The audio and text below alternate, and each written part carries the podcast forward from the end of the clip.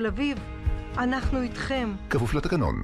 כאן איציק גלילי. אני נרגש להזמין אתכן ליצירה החדשה שלי עם המוזיקה הסוחפת של ארבע עונות מאת ויוולדי.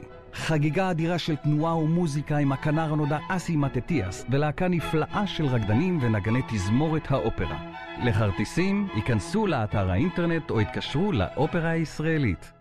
בואו לגלות ולחוות את השנים הטובות ביותר שלכם. סביון, דיור בוטיק מבית מגדלי הים התיכון. ועכשיו, פיקדון בתשלום אחד ובלי דמי החזקה. התקשרו כוכבית 6010, כפוף לתקנון. רשת מגדלי הים התיכון, מעניין לחיות פה.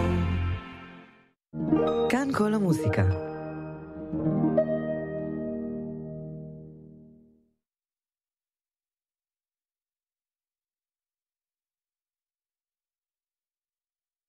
כאן כל המוסיקה. מיד חוזרים. בואו לגלות ולחוות את השנים הטובות ביותר שלכם. סביון, דיור בוטיק מבית מגדלי הים התיכון. ועכשיו, פיקדון בתשלום אחד ובלי דמי החזקה. התקשרו כוכבית 6010, כפוף לתקנון. רשת מגדלי הים התיכון, מעניין לחיות פה. כאן כל המוסיקה.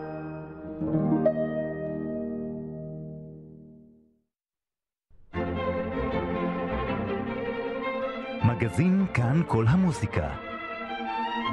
עורכת ומגישה יוליה צודיקס.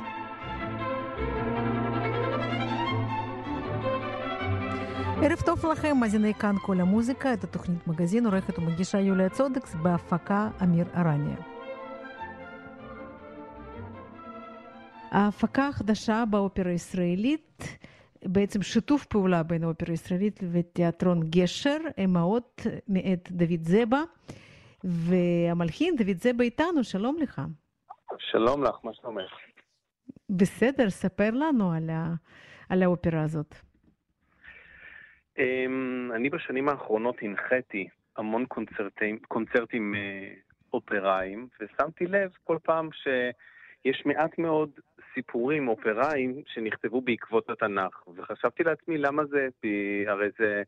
התנ"ך הוא ספר הספרים, כולם מכירים את הדמויות, והסיפורים הם כל כך יפים וחכמים. ואז הבנתי גם מיד את התשובה, התנ"ך הוא, הוא ספר של גברים. אה, ספר שבו הרצון הוא נחלתם של הגברים, התהילה היא נחלתם של הגברים, והנשים משחקות תפקיד מאוד פסיבי בתנ"ך. קשה מאוד למצוא, זאת אומרת, לאנשים יש תפקיד, יש להן ייעוד, מהמם. אבל אה, קשה למצוא את עאידה ואת טוסקה ואת ליאונורה בתנ"ך, וגם כשמוצאים אותן, אז הן אשת כל פעם, חייב להיות על ידן גבר נכון. חזק, לפעמים אפילו אין להם שם פרטי. אז נכון. החלטתי שאני אכתוב אופרה לא על סיפור תנ"כי, אלא על, בדיוק על, על העניין הזה, על הרעיון הזה, על האפליה הזו, על uh, לתת קול uh, ופה ללב של אנשים בתנ"ך, לה, להתלבטויות שלהן, לרצונות שלהן, לחוויות שלהן. בהתחלה חשבתי לכתוב אופרה רק על הדמות של לאה, ואחר כך הבנתי שאני לא רוצה לספר סיפור, אלא לספר רעיון. והאופרה מתמקדת בכמה וכמה רגעים של האפליה הזו בתנ"ך, כאשר היא נותנת אה, הזדמנות גם לבלהה ולזלפה לדבר, גם להגר, ללאה כמובן, אה, לאשת לוט, לאשת נוח, ולעוד נשים רבות אחרות. וחוץ מרעיון, יש משהו מקשר? זאת אומרת, הם, הנשים האלה, הן אה, מתקשרות אחת עם השנייה באופרה, או אחד, כל אחת מספרת את הסיפור שלה בעצם? כל אחת מספרת את הסיפור שלה, אבל ה- ה- הרגע הזה, הרגע של, ה- של האפליה, הרגע שבו אה, ניגשים וכאילו בפעם הראשונה שואלים מישהי מה בעצם הרגשת, זה הרגע המקשר. זאת אומרת, כששואלים את שרה מה הרגשת כאשר אלוהים ביקש מאברהם לעקוד את אה, יצחק. אה, בתנ"ך לא נאמר מה, מה היה החלק שלה בזה, מה היא הרגישה, האם היא הסכימה עם הדבר הזה. הדבר היחידי שקורה בתנ"ך זה שהפרשה שאחרי זה היא פרשת מות שרה. ויש הרבה מאוד שגם קושרים את זה, שאומרים שמי שבאמת מת או מת מתה מצער בעקבות עקדת יצחק זה שרה, ולא אף אחד אחר. אה, ואני גם שואל את לאה איך היא הרגישה כשהיא אה, הוכנסה על ידי אביה לאוהל של יעקב, נגד רצונו ונגד רצונה, ובלי לשאול אותה בעצם מה רצונה, וכולי וכולי. כן, אה, ומה מה עושות את השחקניות של תיאטרון גשר על הבמה? זה, זה שילוב נפלא בהפקה, כי השחקניות האלה מוסיפות, אה, נתנו לי בתור יוצר, הזדמנות לכתוב קטעי משחק שהם לא מושרים, או לתת לשחקנית לשיר שיר אה, על במת האופרה, וגם לכתוב אה, קטעים שיש בהם שילוב של דיבור ושירה, שחקניות שרות וזמרות מדברות, אה, זמרות שרות ושחקניות משחקות, מדברות, לוחשות, בוכות, צועקות. יש פתאום איזה, איזה פלטה אקוסטית אה, אינסופית שאתה בתור צייר יכול להשתמש בה. וכמובן, לעלות על הבמה עם השחקניות הכי נפלאות בארץ, וחלקן אפילו גם מאוד מנוסות וותיקות, זה בשבילנו זכות אדירה, ואנחנו מתרגשים מהן מאוד ולומדים מהן המון. כן. אה, דוד, אתה כתבת גם את הטקסט וגם את המוזיקה, זה דברים שאתה בדרך כלל עושה פחות. אז איך זה היה להיות גם uh, מחבר ליברט וגם uh, מלחין של האופרה? האמת שאני דווקא כותב הרבה מאוד טקסטים, תרגמתי הרבה מאוד אופרות, כתבתי הרבה טקסטים, גם לאופרה הקודמת שכתבתי לילדים, אליסה בארץ הפלאות, גם לה כתבתי את הטקסט. אני מאוד מאוד אוהב uh, לכתוב טקסט ולהלחין אותו, אבל אני גם אוהב להלחין טקסטים של, של אחרים. השנה באופרה נתנו לי להלחין טקסטים של חנוך לוין, וזה היה תענוג, תענוג אחד גדול. כן, יופי. והבחורה אה, כבר הייתה ביום שני, איך, איך הקהל קיבל, קיבל את, אה, את היצירה החדשה?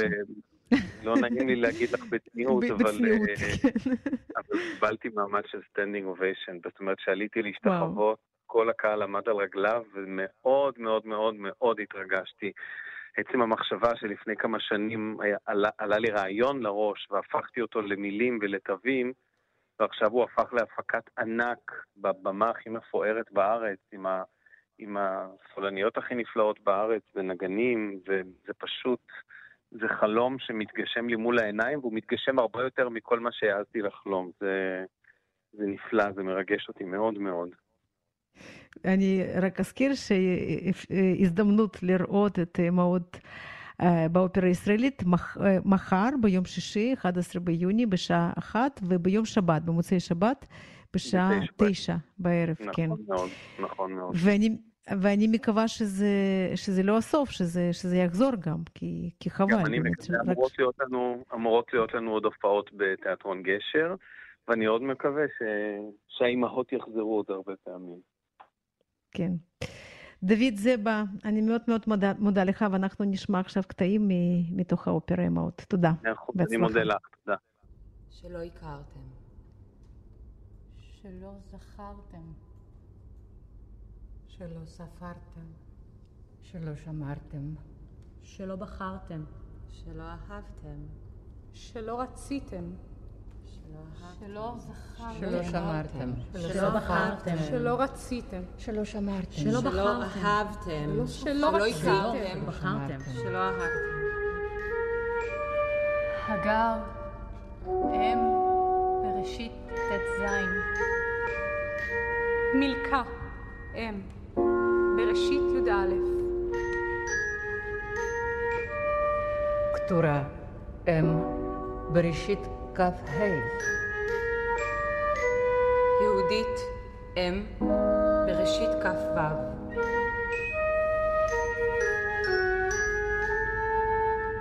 בוסמת, אם, בראשית כ"ו. זלפה, אם, בראשית כ"ט. בלהה, אם, בראשית ל'. אשת קין. אשת הבל. אשת לוט. אשת נוח. אשת מנוח. אשת חבר הקיני. אשת לפידות. אשת איוב. אשת פוטיפר. אשת בעלת אוב. אישה חכמה לתקוע. אישה חכמה מאבל בית מאחה. אנחנו האימהות. אנחנו האימהות. אנחנו האימהות. אנחנו האימהות. אנחנו האימהות. אנחנו האימהות. אנחנו האימהות.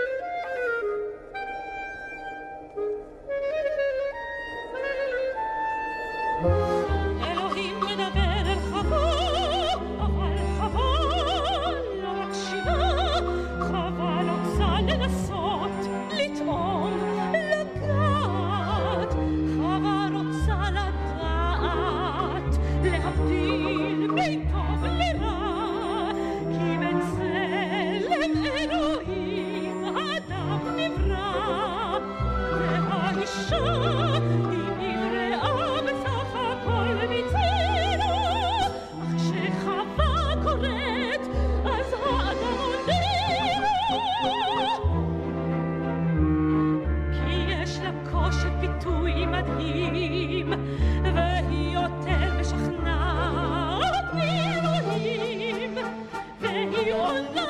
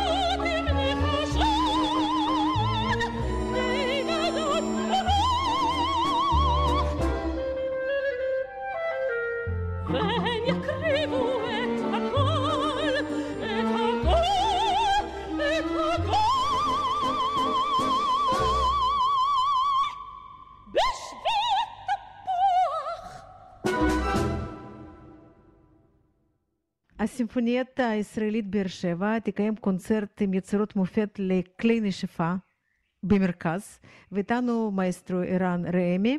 שלום לך. שלום וברכה. אז ספר לנו על הרעיון הזה.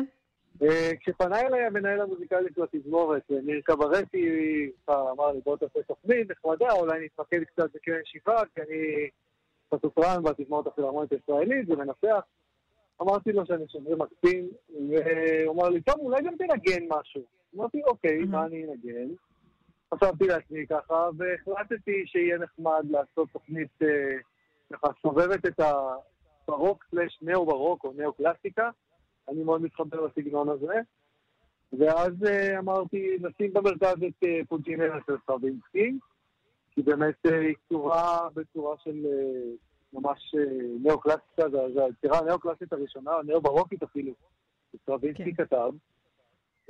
יש בה את הקונצ'רטו גרוסו מצד אחד, ואת כל הזמן נגיעות ככה שמקלקלות אותה, כדי שזה לא יהיה יותר מדי נקי.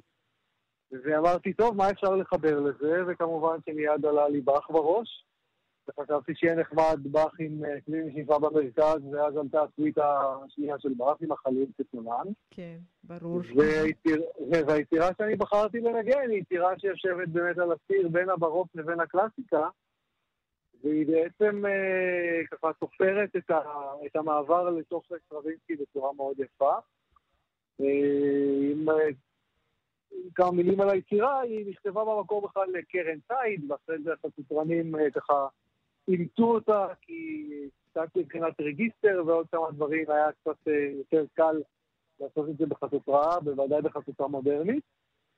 וכך יצא שמין תוכנית ככה ברוק בואכה קלאסיקה אל, אל תוך סטרווינסקי. ואתה גם מנצח תוך כדי שאתה מנגן בחצוצרה. כשאני מנגן בחצוצרה אני קצת פחות מנצח, אנחנו במהלך החזרות עובדים על זה שהנגנים כמובן ידעו מה הם עושים. בכלל באופן כללי בקונצרט הזה האחריות שיושבת על הכתפיים של הנגנים עצמם היא קצת יותר גדולה אולי מאשר בקונצרט שבו המנצח כל הזמן עומד על הפודיום. ואני חושב שזה דבר מאוד מאוד חיובי, זה נותן הרבה אנרגיה והרבה מוטיבציה גם לנגן. ואני חושב שזה מאוד מאוד נחמד בעצם לעשות סוג של מוזיקה קאמרית כזאת, זה קורה גם בבאך שעליו אני לא אנצח, וגם mm-hmm. בקונצרטות שבו אני מנגן, אני קצת, את יודעת, במקומות uh, כאלה ואחרים אפשר כן. קצת לתת ולעזור, אבל בגדול התזמורת בעצם מסתדרת בלי מנצח, תזמורות יודעות לעשות את זה. כן, ואז בא סטרווינסקי בעצם, כן? ואז בא סטרווינסקי, סטרווינסקי בלי מנצח זה לא בלתי אפשרי, אבל זה קצת יותר קשה, אני חושב.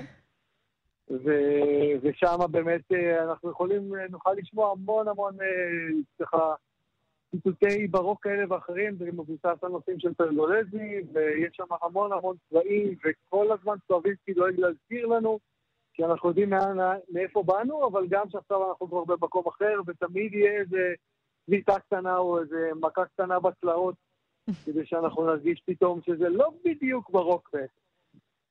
כן. כן, הוא עושה את זה מדהים באמת.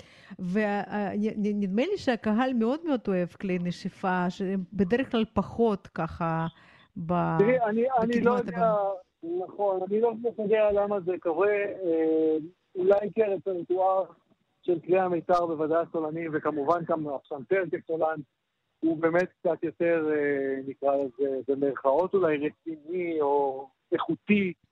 אה, אני, אני לא חושב שאפשר למצוא איזושהי סתירה מאוד משמעותית לכלי נשיפה שיכולה להתחרות בקיסר של בטהובן או בקונצרטו לכינור של ברם. אה, אפשר להבין את זה, אבל מצד שני יש יופי מאוד uh, גדול בכלי, בכלי נשיפה, גם כסולן וגם כמובן בלי כלי הנשיפה בתזמורת, העושר הצלילי הרבה הרבה יותר קטן. וכשאפשר לשים ככה זרקור על, ה... על כלי הנשיפה, אני חושב שהקהל מאוד אוהב את זה. מתחשב גם בזה שגם הרבה אנשים אה, מנגנים את הכלים האלה, אה, ולא רק למיתר, אה, גם חבר'ה צעירים וכולי, אז אני חושב שזה, כל פעם שלי יש הזדמנות לפחות, אני מאוד שמח לתת מקום יותר משמעותי לכלי הנשיפה. כן. כן, אולי אתם צריכים איזה, איזה רוסטרופוביץ' בקהילה שלכם, עם, עם כושר שכנוע, אני מתכוונת, לשכנע את המלחינים. לכתוב. יכול להיות. נכון, האמת שאנחנו עושים את זה, וגם עכשיו, בכל הזמן מסגרות, אני יכול להגיד לך שאני באופן אישי, כבר יצא לי לפנות למלחינים ולהגיד להם, חבר'ה, אתם רוצים שיבצעו את היצירות שלכם? הנה למשל, תכתבו איזה טריו סונטה או משהו בסגנון הזה לכלי כזה וכזה וכזה, אין לי רפרטואר. תכתבו. אם תכתבו, ינגנו. אז, אז, אז יש באמת קצת חוסרים בעניין הזה. אמ, ואני מאוד הייתי שמח באמת אה, לגלות אה, עוד ועוד אה, אופציות ככה ראויות אה, כדי לבצע אותם. יש, יש דברים, אבל פשוט לא, לא כל כך מקובל לעשות. לאט לאט, את יודעת, כל דבר, אה, כל כן. שינוי אה, דורש קצת זמן. ברור. 12 ביוני בשעה 9, זה מוצאי שבת, במשכן לאומנויות הבמה באר שבע. מאסטרו נכון. ערן ראמי וסימפוניית הישראלית באר שבע. תודה רבה לך. תודה רבה לך, אני מדבר איתך. תודה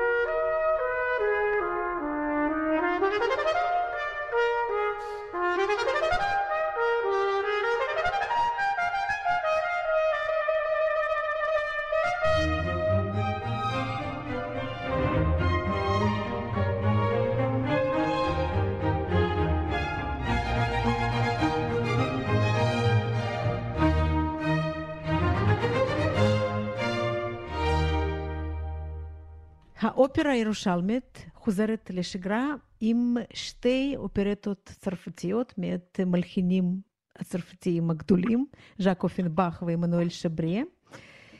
ואיתנו עומר אריאלי, שעומד בראש האנסמבל האופרה הירושלמית, שמלווה את ההפקות. שלום, שלום עומר. מאוד תודה. אז שתי אופרטות שלא כל כך שמענו בארץ קודם. נכון. בכלל הז'אנר של האופרטה לא מספיק תדיר פה בארץ, ואני חושב שזה אוצר ומלואו שכדאי מאוד מאוד להביא לציבור הישראלי. והתוכנית שלנו היא בעצם כל שנה לעשות לפחות אופרטה אחת. זה יכול להיות מהרפרטואר הצרפתי, או זה יכול להיות מהרפרטואר הגרמני, זה חלק מאוד חשוב, אני חושב, מהתרבות המוזיקלית והתיאטרלית. כן, והפעם אתם עושים את חתונה לאור הששיות והחינוך הלקוי, כן, אחד של אופנבך והשני של, של שבריה. אנחנו בעצם לקחנו שתי אופרטות וחיברנו אותן כסיפור אחד, כי יש איזושהי התפתחות בין שתי האופרטות שאפשר לקשר ביניהם וליצור סיפור אחד ממש אה, אה, מרתק ומשעשע ומאוד מאוד שמח. שבעצם אותו חוט מקשר, אותם המשתתפים של האופרטה הראשונה, ממשיכים מיד לאופרטה השנייה, בעצם אפילו בלי הפסקה. כן, והכל מושר בצרפתית, וגם הסגנון, אני מתארת לעצמי, קצת דומה, נכון? בגלל ששני מלחינים... נכון, נכון, בעצם כל המלחינים האלה הם כולם מאוד קרובים אחד לשני, והכירו אחד את השני, וגם ההבדל של השנים הוא ממש קטן מאוד. כולם פעלו באותה מסגרת, או אותן מסגרות, והשפיעו אחד על השני, וגם הסיפורים שהם השתמשו הם בדרך כלל סיפורים שהם באים מאותו ז'אנר או מאותו הזרם. ואני חושב שמאוד מאוד מרתק גם הסיפור עצמו וגם מבחינה מוזיקלית, הכתיבה מאוד מאוד מעניינת. כן. ספר לנו על... על הבימוי שעשתה נעמי שלוסר. כן, תראה, אני לא רוצה לגלות לגמרי הכל בשביל שיהיה קצת הפתעה, כי זה בכורה, אבל הבימוי הוא בעצם מתבסס על יחסים של בזוגיות, מגיל מאוד צעיר עד סוף החיים של זוג, לאורך כל הדרך, חתונה, לידה, חיים, עד הסוף. ומתחיל ממש בהתחלה שמתביישים כנערים מתבגרים בהתחלה איך, איך הם יכולים ל, ל, ליצור את הקשר הראשוני. וזה האופרטה הראשונה, והאופרטה השנייה בעצם זה המשך החיים. הבימוי. שלה יצר את כל המנגנון הזה בתוך העולם של הטבע, העולם של הציפורים. בעצם כאילו שהציפורים מייצגות את הבני אדם. וזה איזשהו מוטיב, לייט מוטיב כזה שעובר גם בין ההפקות שלנו. זאת אומרת, גם בהפקה הקודמת היה אלמנט מאוד מאוד מובהק, הנושא של הציפורים. ועל זה היא מבססת, וזה נורא נורא מרנן, כי יש המון צבעים, המון אה, אה, אקשן על הבמה, אה, ולכן זה גם מתאים מאוד מאוד ל, לילדים ולמשפחות. אהה, אוקיי. אז זה, זה ממש מופע לכל המשפחה, אם כך. בוודאי, כן, כן. כן. אוקיי, וטוב, אז מה, מה התאריכים של, ההפ... של ההפקה הזאת? מתי אתם זה... מעלים אותה? ביום שלישי ה-15 לחודש, יש שני מופעים, אחד ממש לילדים ולמשפחות בשעה חמש, ואחד יותר מאוחר בשמונה. אני חושב, בכל מקרה אני מזמין את כולם להיכנס לאתר של האופרה הירושלמית ולבדוק בדיוק גם הנושא של רכישת כרטיסים וגם הזמנים המדויקים. והמופע השלישי שלנו, יומיים אחרי, ב-17, שזה יום חמישי, וזה יהיה בנתניה, בהיכל התרבות של נתניה, בערב. כן, כן, יופי. עומר, כמה מילים על, על העתיד הקרוב? אני חושב שקודם כל זה כבר מאוד משמח שאנחנו חוזרים אחרי שגרה של שנה של המגפה. שקצת כולנו חוזרים בעצם לשגרה היותר מרעננת של ללכת, לצאת מהבית וללכת לשמוע הופעות חיות ולהתנתק קצת ממסכים. ו... אז לכן זה כבר משמח שאנחנו חוזרים לפעילות. בעצם כל התוכנית הזאת של השנה היא נדחתה משנה שעברה, וככה אנחנו יכולים להתחיל עכשיו גם לעתיד. יש לנו הרבה תוכניות לאופרה ירושלמית לגבי העתיד. אה, רק כמובן התקווה היא תמיד אה, לשרוד מבחינה תקציבית ומבחינה אה, תדמית ותשתיות, אבל מבחינה אומנותית יש לנו תוכנית, כמו שאמרתי, לעשות כל שנה לפחות אופרטה אחת, ולהמשיך בכך את הגילוי של, ה, של הז'אנר העצום והגדול הזה, ובו זמנית גם להמשיך עם הרפרטואר הרגיל, המוכר יותר.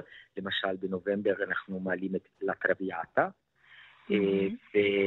שזה בעצם הפוך מהאופרטה, זה, זה, זה האופרה הכי הכי אולי נמכרת והכי אה, מוכרת אה, בעולם, כאשר האופרטות האלה הן בעצם בבכורה, או לפחות אה, אה, באחת בבכורה. Mm-hmm. ו... ולעתיד הרחוק אנחנו גם מקווים להמשיך עם, ה, עם האופרות של מוצרט שכבר בעצם ביצענו את רובם, אה, וליצור איזשהו, אה, איזושהי מציאות של אופרה גם אלטרנטיבית, אופרה אה, קאמרית, אופרה שנותנת גם מקום ל, ליצירה חדישה, נגיד של מלחינים מקומיים, ליד רפרטואר רגיל. ואני מאוד מאוד אה, מקווה שאנחנו לאט לאט גם לומדים דברים חדשים, אנחנו כבר חוגגים עשר שנים של פעילות, אז אנחנו יכולים קצת להיות יותר אה, משכילים ויותר מושכלים ולהתקדם. כן. עומר אריאלי מהאופרה הירושלמית, תודה רבה והצלחה. תודה רבה.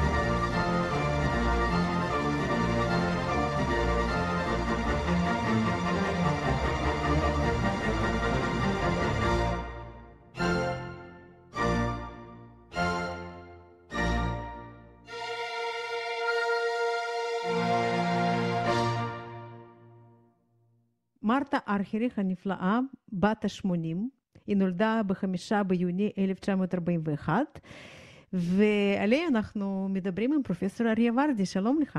שלום יוליה, מה שלומך? בסדר, אז איך אפשר להגדיר את מרתה במילים בודדות? אז זה די קל, כי אם תשאלי אותי מי היום נחשב, נניח לפסנתרן גבר הכי טוב, אני קצת אתקשה להגיד. אבל אם תשאלי אותי מי נחשבת לפסנתרנית אישה הכי טובה, אני חושב שכמעט כל מי שמתמצא במוזיקה קלאסית יגיד את השם שלה. אגב, אני רוצה להגיד מה שמכנים בעברית גילוי נאות. אנחנו מיודדים, אז כל מה שאני אומר זה לא אובייקטיבי. כן, אני, אני מבינה. מה עושה אותה באמת הפסנתר, הפסנתרנית הגדולה מ, מכולם? את יודעת, יש משהו מצחיק. אם פסנתרנית אחרת הייתה מבטלת כל כך הרבה קונצרטים כמו שהיא ביטלה, אז כל המארגנים היו זורקים אותה כבר מזמן. אי אפשר לסבול, זה, זה הרי דבר נורא. פסטיבל מתכנן שנים, והתזמורות מתכננות, והם הם, הם, מחליטים איזה יצירה לקחת, איזה רפרטואר, איזה קונצ'רטו, ואחר כך היא במחי יד, ככה, בחמש דקות לפני הזמן, היא פתאום מודיעה על ביטול. אז אני חושב שכל פסנתרנית אחרת שהייתה נוהגת בצורה כזאת, אז באמת הייתה כבר מזמן מאבדת את כל הקריירה שלה ואת כל הסיכויים. ואצל מרתה, אני הייתי אומר שהקריירה שלה גדלה אולי לא למרות הביטולים, אלא בגלל הביטולים. כי היא הייתה כל כך מבטלת, שאם היא כבר באה, זה היה כאילו נס, אז כולם כל כך שמחו, אז uh, הכל היה יוצא מהכלל.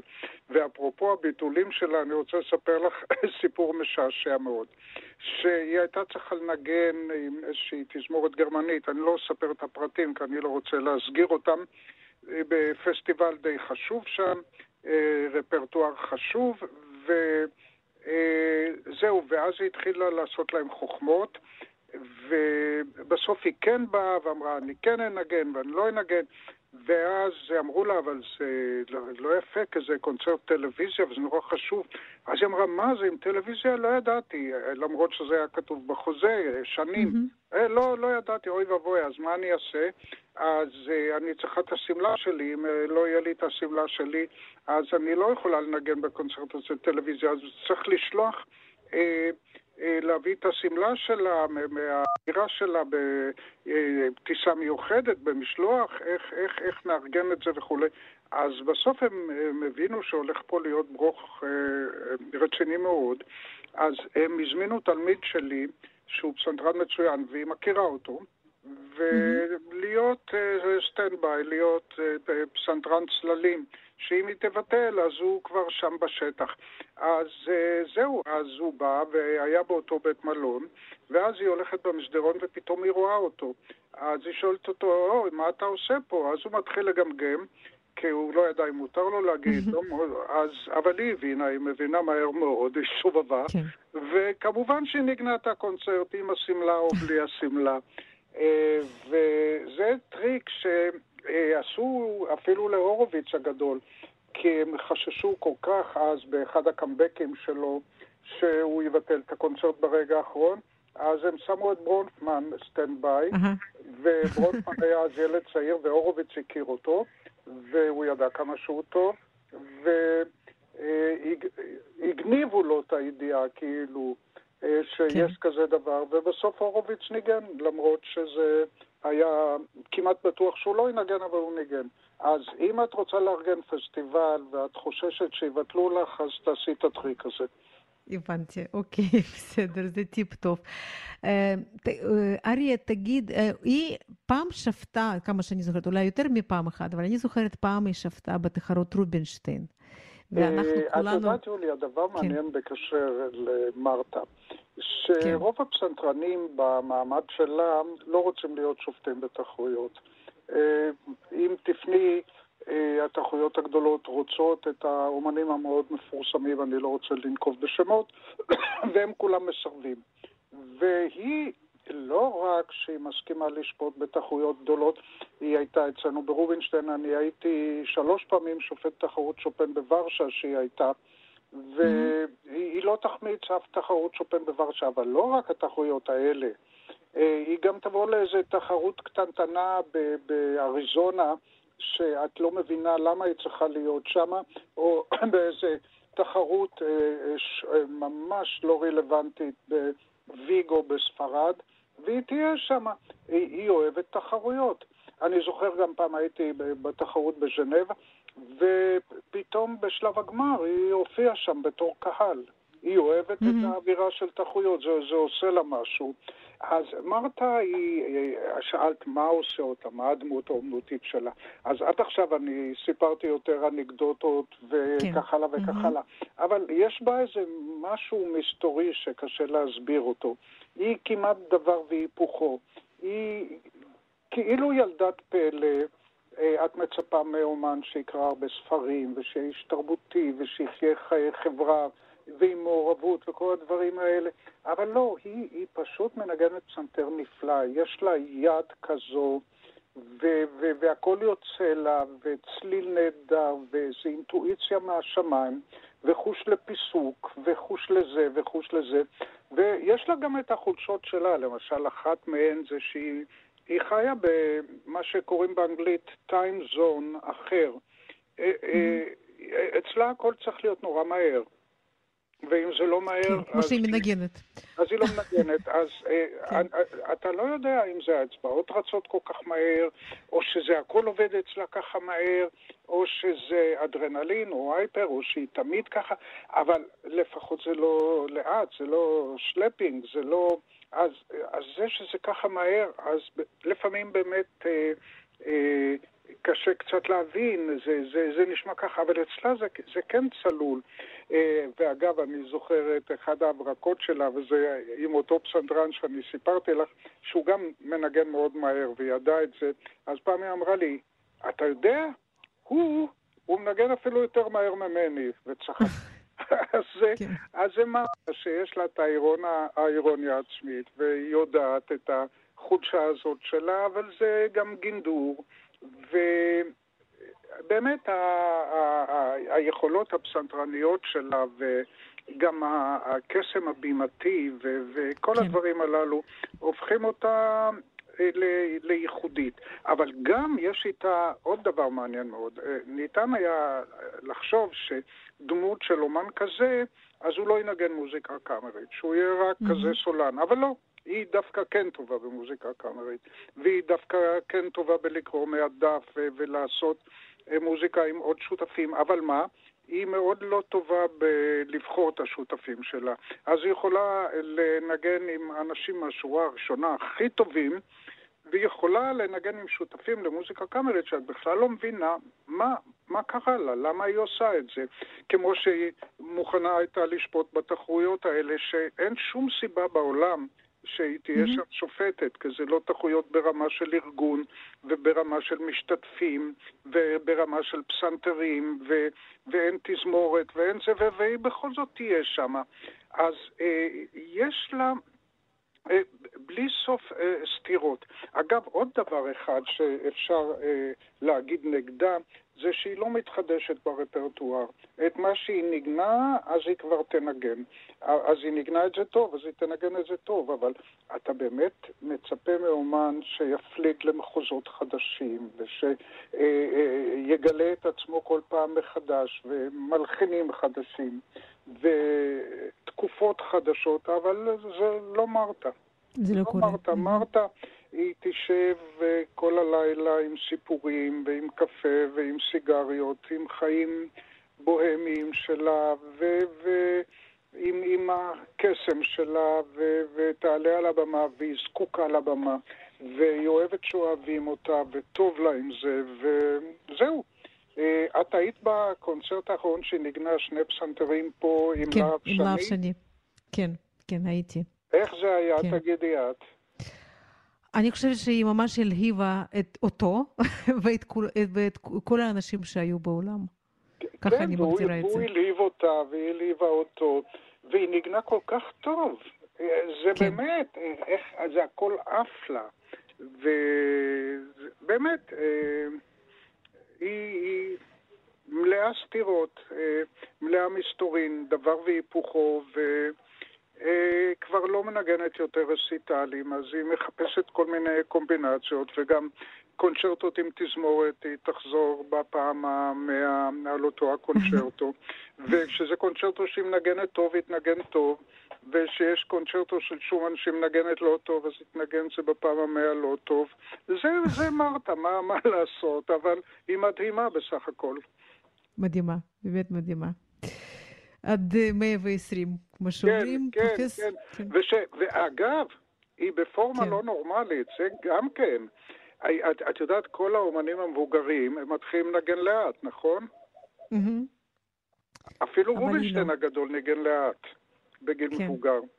לא אמרת, היא, היא תמשיך לעוף. היא ממש, זה, זה טייסת. טייסת על המקלדת עם, עם כאלה קסמים, באמת מוציאה את זה מהכיס, וכן, אה, אה, את היית בקונצרט, אני הייתי בקונצרט, זוכרים כאלה דברים. כן. ושתבוא, שוב, אנחנו מאוד כן, נשמח. כן, גם באמת. לתחרות רובינשטיין, וגם כן. לנגן עם הפילהרמונית, ו- וזהו, אנחנו אוהבים אותה. ואגב, היא אוהבת להיות פה. והיו שנים שהיא לא הייתה פה באמת המון. Mm-hmm.